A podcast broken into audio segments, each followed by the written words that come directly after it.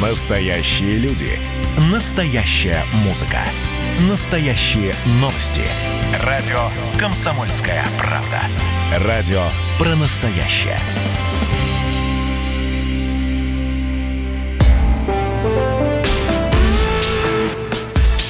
По сути дела, Николай Стариков. Да, и где-то далеко-далеко а, я, Владимир Варсобин, 8 тысяч километров между нами, Николай, я в Хабаровске. Почему я в Хабаровске, в общем-то, говорить не надо. Я тут хабаровский пленник. Вот, больше недели уже здесь, освещаю а, вот эти протесты. Да, Николай, вот э, у нас тема, естественно, хабаровская первая тема. Потом мы э, перелетим э, в, конфликт между Арменией и Азербайджаном. Ну, начнем с хабаровских митингов. Вот как вы думаете, платят ли людям за те, кто выходит э, протестовать здесь, э, платят ли деньги? И, и вообще, э, кто это все инспирировал, или это народное волнение в чистом ну, виде? Каждый раз этот вопрос встает. Давайте вспомним, там, болотное в Москве. И зададим этот же вопрос. Платят ли людям на митинге? Давайте вспомним Майдан в Киеве. Платят ли людям на митинге? Есть организаторы, которые действуют в интересах различных структур, заинтересованных в митингах в Москве в определенное время, в Киеве в определенное время, а сейчас заинтересованных в Хабаровске. Обратите внимание, вот вы сейчас находитесь в Хабаровске, Владимир. А почему вы недели 3-4 назад не прилетали в Хабаровск? Хабаровск был, э, Фургал был, хабаровчане были, а вас в Хабаровске не было. Ну, что потому что Фургал был на свободе.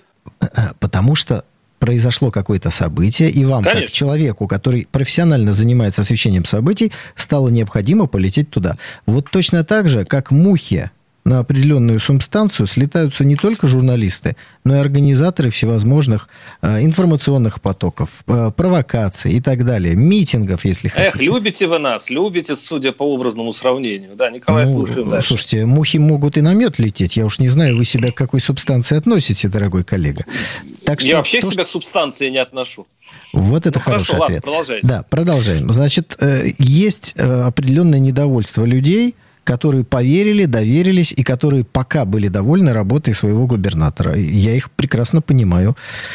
Есть люди, которые хотят на этом спекулировать. Ну, точно так же всегда мы должны просто отделить искренние эмоции людей от тех, кто пытается на этом свой политический бульон сварить. Ну, вот смотрите, в Киеве опять э, были люди недовольны поведением Януковича. Ну, конечно, это же не золотой, не платиновый и даже, наверное, не бронзовый президент. Ну, при нем и коррупция была, и все что угодно. Но собирали митинги-то не для того, чтобы коррупция прекратилась. Вот Януковича нет, а что происходит на Украине? А для решения совершенно других задач.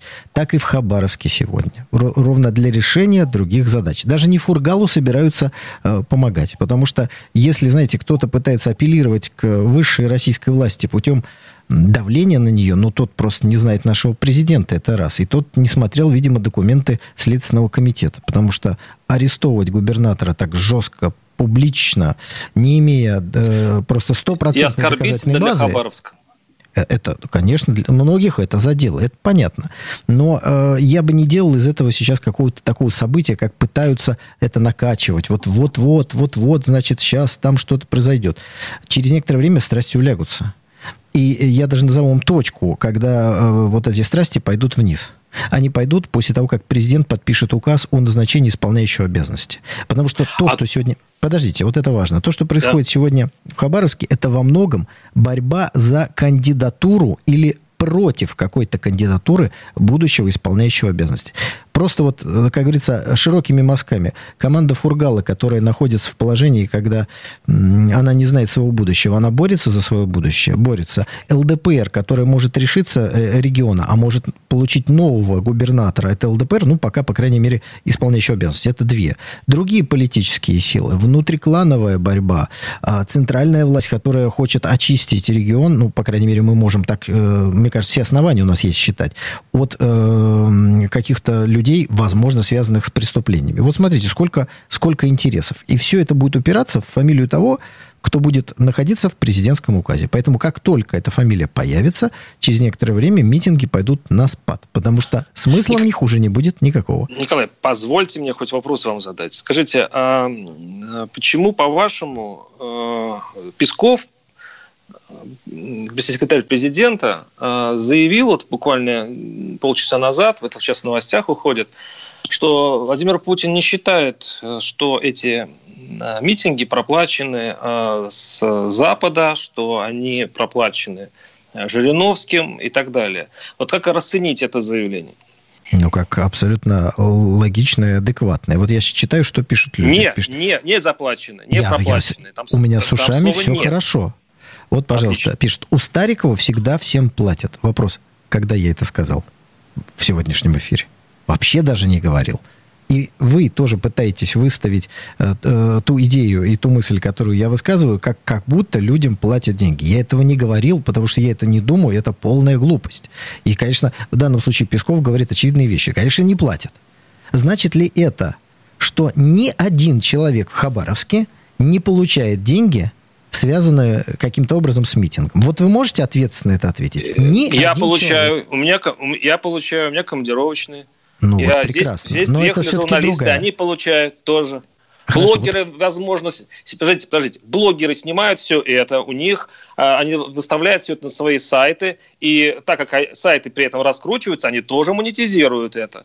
Вы, э, я просто хочу это понять, косвенная монетизация. донести? Я вам хочу э, донести очевидную вещь. Говорить, что все получили деньги за митинги, это полнейшая глупость, не соответствующая действительности. Ровно так же говорить, что никто не получает денег, точно такая же глупость. При этом вы сводите в какую-то такую косвенную сферу блогеры, монетизация, это все ерунда конкретные люди прилетели и занимаются Какие люди? Конкретно. Объясните. А, а вы могли, могли так вы находитесь в Хабаровске. Вот вы... Я их ищу. Подождите, давайте я поменяем. Их ищу. Вы мне докажите, что ни один человек не получает деньги. Ну, Это то есть вообще ни а, одного. А презумпция невиновности слышали? А я никого ни в чем не обвиняю. Я просто хочу, чтобы вы мне доказали. Конечно. Вы пытаетесь Конечно. меня поставить в такую ситуацию. Да, давайте наоборот. Все, Николай, Докажите. вас прекрасно понял. Еще Докажите. один вопрос. А, а, почему а, беспрецедентная такая пауза взял Кремль? А, я вот не, помню таких пауз перед назначением следующего губернатора. Обычно день в день.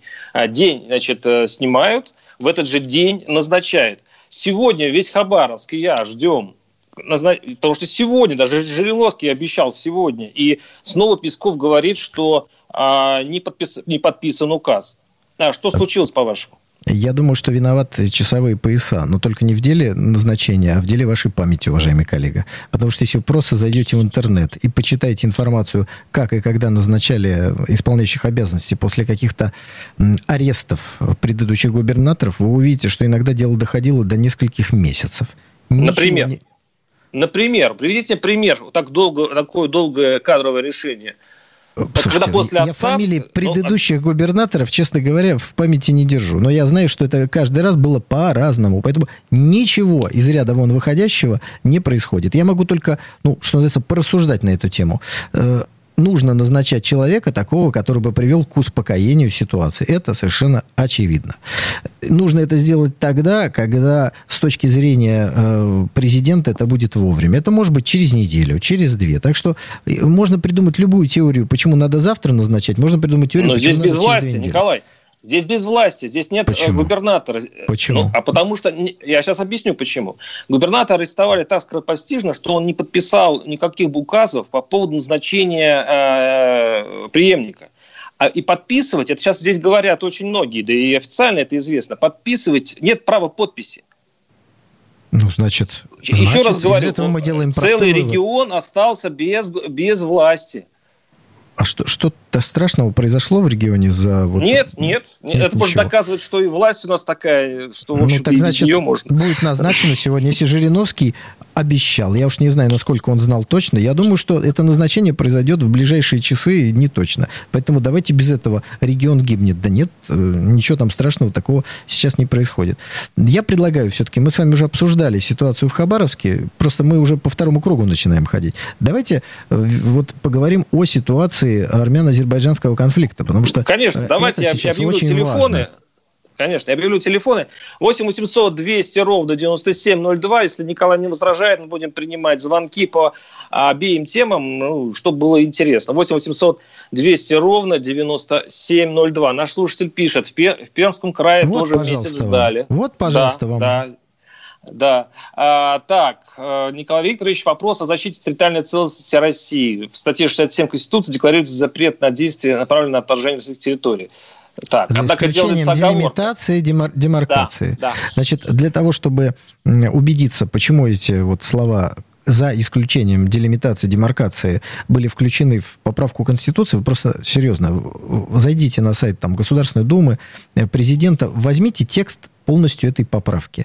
Там сразу после э, текста самого вот этого пункта идет объяснение, оно входит в этот пункт, объяснение, что такое делимитация, что такое демаркация. Там четким юридическим языком. Я же скажу коротко, таким человеческим языком. Да, речь идет о том, что могут быть ситуации увеличения российской территории, это первое. Разграничения какого-то пограничного. Если вы вот так прямо гвоздь забьете, что нельзя ни сантиметр ни туда, ни сюда, тогда возникнут какие-то неприятные истории. Но речь идет именно о...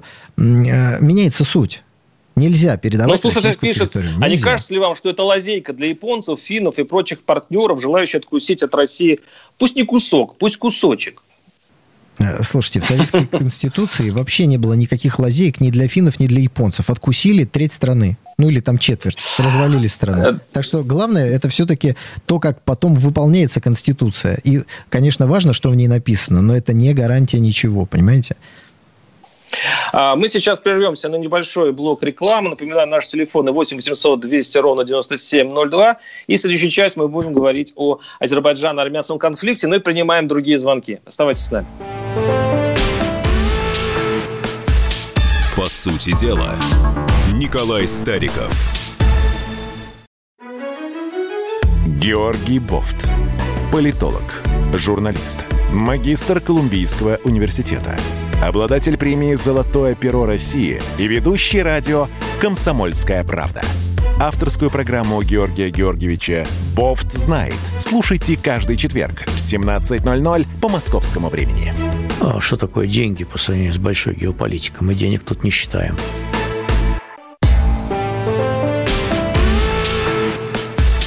По сути дела, Николай Стариков – и у микрофона, удалек, у микрофона где-то в Хабаровске, Владимир Варсобин. Э, Николай, очень много звонков. Ну, давайте как, как поступим? Давайте Сейчас со звонка звонки. начнем. Да, давайте со звонка. Давайте. Отлично. 8 800 200 ровно 9702. Андрей из Краснодара. Андрей, слушаем вас. Здравствуйте. Здравствуйте. Ну, с Хабаровском все понятно. Так или иначе, конечно же. Есть, есть организаторы, есть какие-то, не знаю, команда, что у него осталось. Люди заинтересованы в том, чтобы он там рулил по-прежнему. Понятно, что хотят забрать у него что-то. Тоже без денег ничего не бывает. Какая-то, видимо, есть обида. Но мне непонятно, почему люди так его поддерживают. Вот я на Кубани живу, у нас губернатора ненавидят почти так же, как президента, как личных врагов. Спрашиваешь у людей, почему? Ты что-то знаешь о нем, еще что-то. Для нас же это просто люди в телевизоре. И чем Фургал, интересно, смог так людей купить? Неужели этими завтраками? Говорили популизм, сейчас у нас и президент наш великий тоже завтраки дал. Это говорит о том, что значит вообще крайняя бедность. Что из-за завтраков люди могут вот так вот выйти, тратить свое Понятно, время спасибо. и что-то Понятно. добиться. Вопрос понятен. Николай, как вы думаете? Ну, собственно говоря, надо спрашивать, наверное, у жителей Хабаровска и, и области, чем им нравится или не нравится данный губернатор. Потому что я могу питаться только слухами. Так что это вопрос скорее ну, Давайте я тогда, тогда я отвечу на вопрос. Вот, да, я это как раз об этом говорил. Ну, потому что все на на противопоставлении с предыдущим губернатором, здесь был губернатор Шпорт, вот. А перед ним был Ишаев, которого, в общем-то, в крае, ну, не то что обожали, но относились к нему с уважением. И вот после Шпорта, который был человеком закрытым, закнутым и не говорю, совсем не популистом, приходит человек свежий и который сразу пытается как-то понравиться народу. А народ это уже отвык.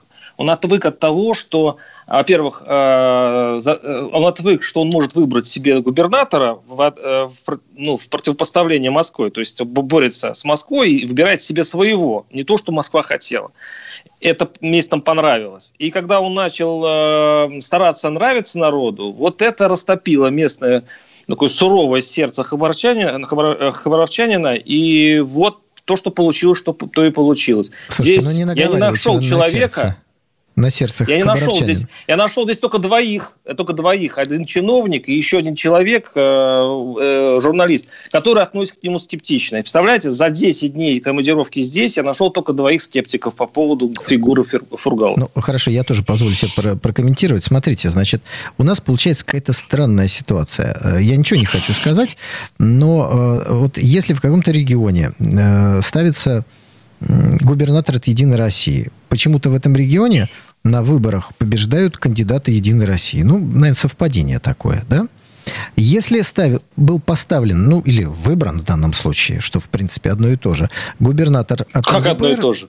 Подождите. Дальше стало получить... Ну, потому что э, одно и то же, потому что я выступаю за назначение губернаторов.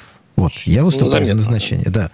Был, э, значит, э, оказался губернатор от ЛДПР, и удивительное дело, дальше во всех советах на выборах 2019 года в Госдуму стала побеждать исключительно ЛДПР. Ну, видимо, тоже совпадение. Я напомню вам, что Николай Николаевич Платошкин в 2019 году участвовал в выборах в Государственную Думу, набрал там достаточно неплохой результат, показал. Вика Цыганова заняла третье место. Поэтому говорить, что там все исключительно поддерживают Фургала, нельзя. Потому что понятно, все нет, что... конечно. Канди... Ну, вы сказали, что только двух видели. Кто нет, к нему но скептически относится? Вообще у него рейтинг, Больше нет. рейтинг у него рейтинг около 70%. Поэтому а теперь... вероятность встретиться с человеком, который уважает Фургала, намного выше, чем э, найти человека, который не уважает. Ну, прекрасно. Вы просто вот сейчас говорили, я вспомнил исторический пример, когда люди поверили молодому, свежему, новому, которого выбрали, который потенциально хороший. Я фамилию его назову чуть позже. Если бы в те годы этого молодого, хорошего, потенциального вот такого свежего взяли бы и приняли под белые рученьки, думаю, что митинги в его защиту были огромные. Знаете, какая его фамилия?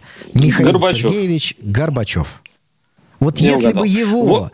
приняли и сказали, что этот человек развалит Советский Союз, что у него в прошлом, возможно, есть какая-то связь с кем-то, э, я уж, э, так сказать, вербовка или еще что-то, что будет влиять на развал великого государства, все бы возмущались, говорили, что это хотят остановить, что это кровавый Кремль, значит, убирает и так далее и тому подобное. Поэтому, уважаемые товарищи, давайте не считать, что если человек хорошо говорит и даже что-то хорошо делает, это не значит, что он святой. Это не значит, что он действительно собирается в плюс народу работать. Давайте будем объективными. А нам с вами все-таки как, давайте как перенесемся в Азербайджан-армянский конфликт. Вот это ну, важно. Очень много звонков. Вы прям умнее так народа. Давайте примем. Вы давайте примем. народ.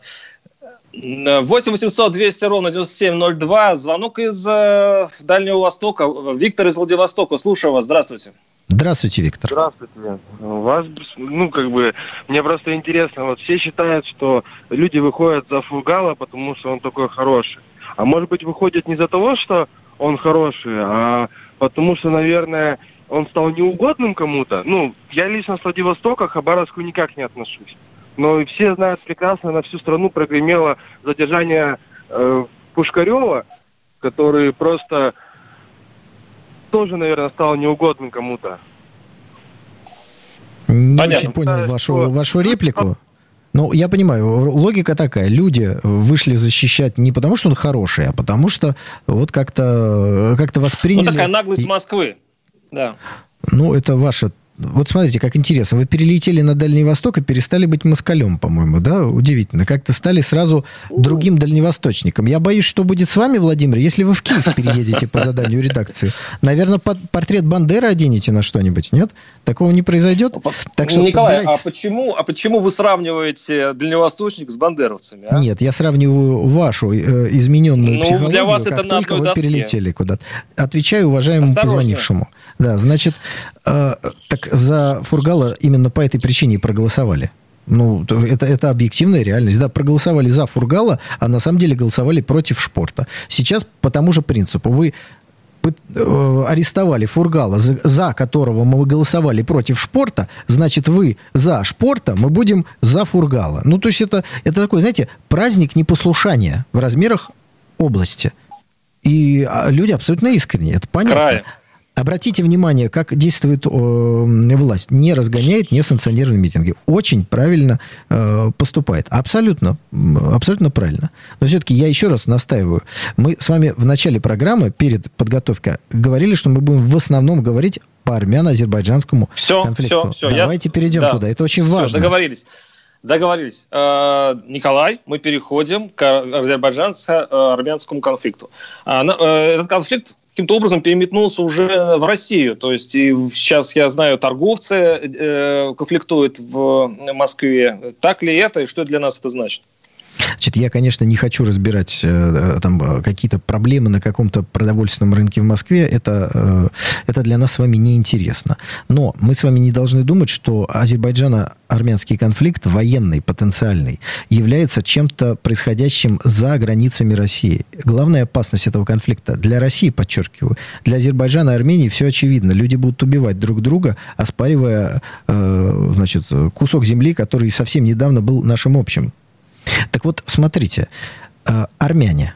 В Армении живет около трех миллионов армян. Вопрос, сколько армян проживает на территории Российской Федерации? Ответ, около 2 миллионов. Это чтобы было понятно. Всего в мире около 11 миллионов, вот 2 миллиона примерно живет в России. С незапамятных времен еще Петр I, Екатерина II создавали места компактного проживания армян на юге России. Но дальше в Советском Союзе, в империи огромное количество армян в, там, в элите, например, Лорис Мелихов, э, Лорис Меликов, прошу прощения, это министр внутренних дел, то есть это, ну, фактически можно сказать, что армяне – это коренная народность России. Можно сказать. Берем ситуацию с азербайджанцами. Вот мало кто знает, что азербайджанцы действительно являются коренной народностью России. Почему? Очень просто. Места компактного проживания э, азербайджанцев есть в Дагестане. И в Дагестане азербайджанцы являются официально коренной национальностью. Там проживает около 130 тысяч азербайджанцев. Это, что называется, вот местные а теперь диаспора. Сколько азербайджанцев в России? Ну, много их в Москве, в других крупных городах. Я думаю, что мы не ошибемся, если от полутора до двух миллионов человек. Вот теперь представьте, между двумя как бы независимыми государствами, которые как бы не имеют отношения к России, да, ну, там где-то, начинается военный конфликт. И по 2 миллиона человек, относящих себя к этой национальности, живут внутри России. Как мы можем относиться к этому, как к чему-то происходящему далеко? Это первый аспект. Второй аспект. Армения является членом военного блока ОДКБ, членом Евразийского союза и э, членом Таможенного союза. Азербайджан не является. Казалось бы, в этом смысле Россия должна, ну, как бы э, на одной стороне конфликта находиться. А теперь возвращаемся. 2 миллиона в одной стороне, 2 миллиона с другой стороны. И самое главное, государственный переворот, называемый «Цветная революция», который произошел недавно в Армении. И огромное количество недружественных жестов в отношении России. Думаю, до перерыва я не успею всех перечислить. Маски-шоу в Южно-Кавказской железной дороге. Вытеснение российского капитала из Армении, в том числе российского армянского капитала из Армении. Открытие тысяч НКО, куда закачиваются американские деньги на территории Армении. И, наконец, два дня назад постановление э, регулятора армянского о фактическом запрещении и сокращении вещания российского телевидения. Это что, действия союзников и друзей? Согласитесь, очень странно себя ведет новое армянское э, руководство. То есть, то есть армянам вот во время этого конфликта надо припомнить, э, сообщить им наше неудовольствие и э, э, прошедшей жизни, в смысле то, что было вот неделю, два, месяц, полгода назад, у нас к ним накопились некие претензии. И вы думаете, это сейчас время об этом поговорить. Мы поговорим об этом через несколько минут. Оставайтесь с нами. 8 800 200 ровно 9702. По сути дела, Николай Стариков. Как дела, Россия? Ватсап-страна! Это то, что обсуждается и то, что волнует. Это ваши сообщения в прямом эфире, в том числе и голосовые. Каждый будний день с 11 до 15 часов с Михаилом Антоновым. Эфир открыт для всех. Включайтесь. Радио «Комсомольская правда». Радио про настоящее.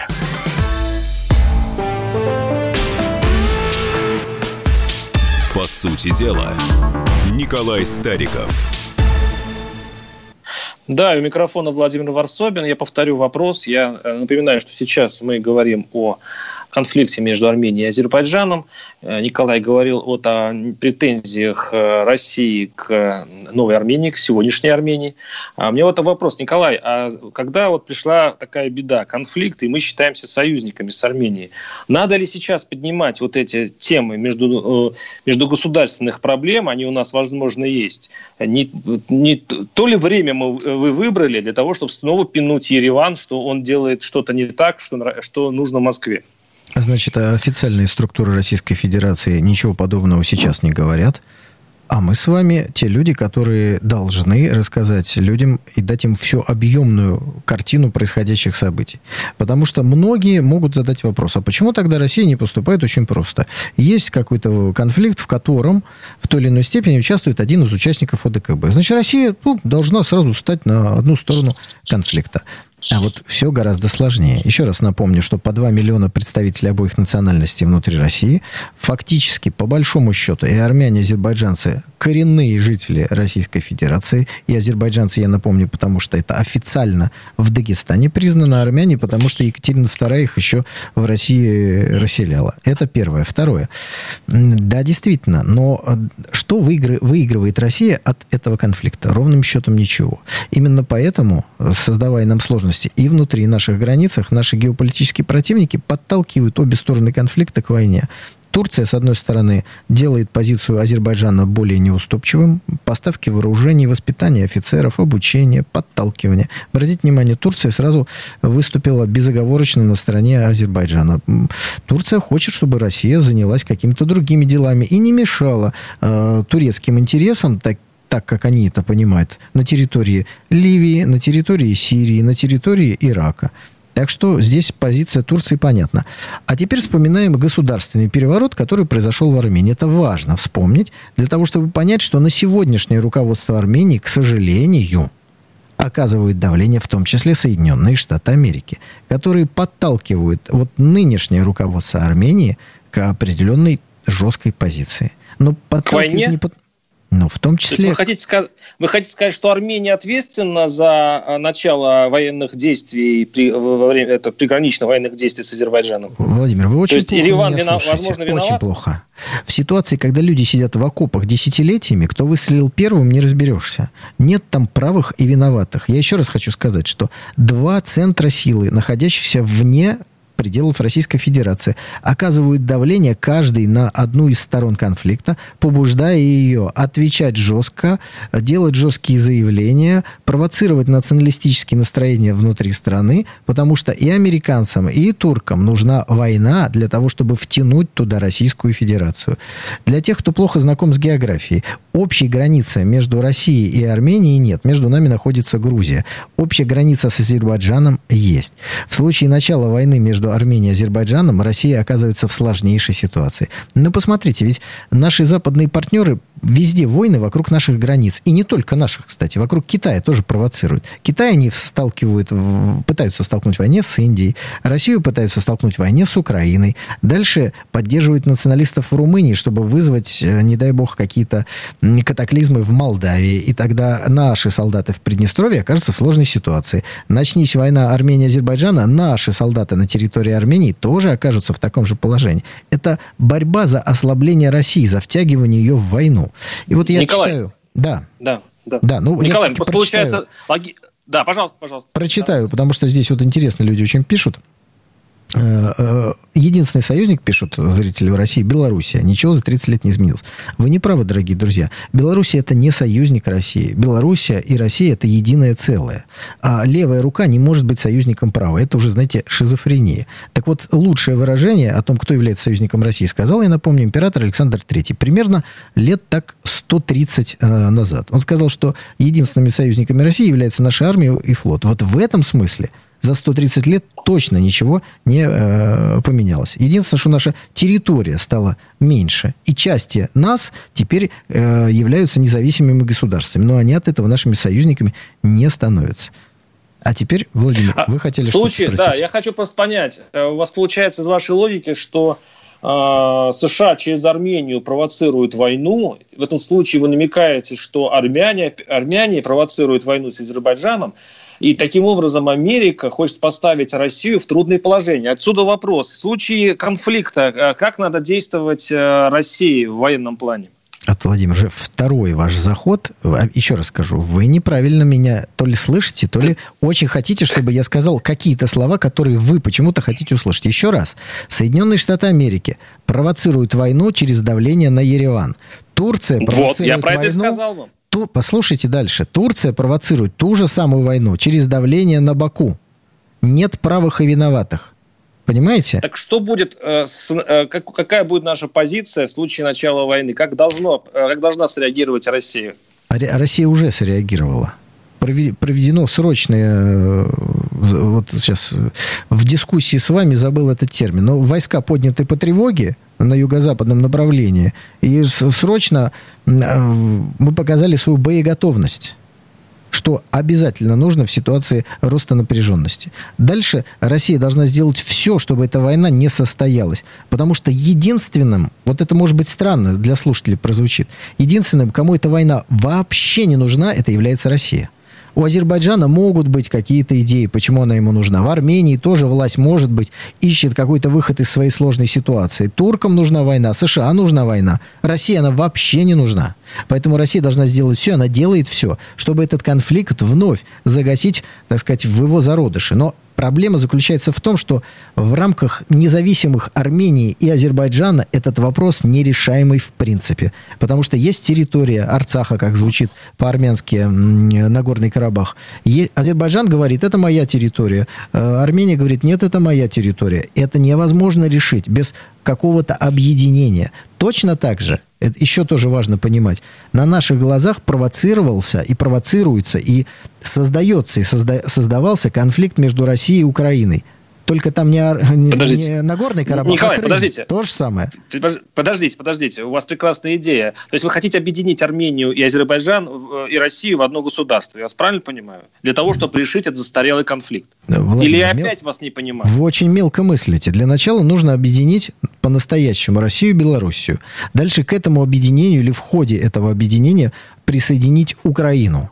А дальше, поверьте, по, все пойдет как по маслу и мы восстановим большое геополитическое пространство. И вы увидите, что вам, во-первых, в Хабаровск не надо будет летать, потому что в стране будет тихо. Потому что люди будут понимать, что происходит важнейший вопрос восстановления единства народа. Это первое. Во-вторых, война на территории постсоветского пространства тоже прекратится. Потому что вернется Россия, которая никому не даст воевать, как заканчивали все обиды и войны, когда приходил русский солдат ушел русский солдат, началась война. Когда русский солдат да. придет, война закончится. Интересный проект. А, короче говоря, раскошелится Россия, пишет наш слушатель. За, за всю эту музыку придется кому платить? За какую Вы музыку? думаете, вот эти, вот эти страны, Армения, кстати, она, ну, на нищая, большому счету. Украина, ну, мы же вспоминаем, да, что есть метрополия, а есть вот эти окраины. И обычно метрополия платит. Она снова восстанавливает экономику мы снова получаем вот это Закавказье, получаем Среднюю Азию. Ну что, по новой получается, да? Ну, мы будем все, снова все. их восстанавливать? Да, да, да, да. Началась любимая либеральная тема, надо отдать детям и пенсионерам. Дорогие друзья, э, Владимир, в первую очередь вы, вы жили при Советском Союзе. У Советского Союза была пятимиллионная армия, у сегодняшней Российской Федерации миллионная армия. Скажите, пожалуйста, те затраты, которые Советский Союз тратил на армию, пенсионерам и детям это как-то помогло после того, как он перестал тратить? Стали лучше жить пенсионеры? Нет. Дети стали лучше жить не только в России, в других государствах? Нет. Поэтому вопрос от обратного. Как только сильное, а я мощное скажу, государство, что, а скажу, так и люди живут хорошо. В конце концов, лучше стали жить. В конце концов, лучше стали жить. Потому что я вспоминаю эти очереди, дефициты. Я помню, как э, на эти деревянные рубли сколько можно было купить. Вы все подзабываете. Вы очень ну, рома... вот, хороший вот советский романтик. Но почему? Вот я, я, объективно, если бы взять человека, э, пенсионера 78-го, там, 79-го годов и, отправ... и, и поместить его сейчас в сегодняшний супермаркет, пусть даже с этой пенсией, я понимаю, но это, вы понимаете, когда вот э, пенсионеры стояли в гигантских очередях, Вот э, за всем, что можно. Это можно поехать на Кубу и посмотреть э, вот этот осколок социализма. И у нас было то же самое. Стояли за сапогами, стояли за колбасой. Э, эти самые электрички, не электрички, а поезда из Саранска Москва назывался это, подождите, э, подождите, все. длинный Давайте... зеленый, пахнет колбасой. Владимир, все ездили в Москву за продуктами. Ограничьте. Вы хотите сказать, что путь решения товарного дефицита – это крушение государства? Съездите в Китай с лекциями, а то они не знают. По-моему, существует другой путь. Путь реальных экономических реформ для того, чтобы люди жили лучше. И магазины наполняются, но при этом сохраняется государство, сохраняется контроль над политической властью. Поэтому не надо говорить, что либо развал государства и гражданские войны, либо полные магазины. Это ерунда. Не надо нам войн, не надо развала государства. А магазины полные, ну и хорошо сейчас. Можно было их напомнить и при Советском Союзе. При Сталине были полные магазины. Так что не надо все это рассказывать. Это неправда. Хорошо, Николай. Ну, мы с тобой, мы с, с вами никогда не согласимся по некоторым определяющим вопросам, и, может быть, поэтому наша передача и слышится нормально. Я напоминаю, что мы сегодня говорили о многих вещах и дошли даже до Советского Союза. С, с вами был Николай Стариков и Владимир, Владимир Варсовин. И, надеюсь, вернусь из Хабаровска и встретимся уже в студии через неделю. До свидания. До свидания.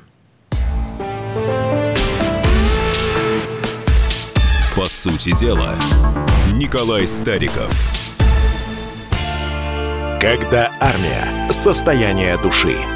Военное ревю на радио «Комсомольская правда». По вторникам и четвергам полковник Виктор Баранец метко стреляет словом. Ну а теперь, если Эрдоган только заикнется, мы ему представим большую розовую дулю к носу. Ну правильно же. А полковник Михаил Тимошенко подает снаряды. Вся правда о настоящем и будущем наших вооруженных сил. Ну и немного армейских байк. Медведя можно научить стрелять из автомата. В прямом эфире. Слушайте и звоните. Военное ревю. По вторникам и четвергам в 16.00 по московскому времени. Никто не уйдет без ответа.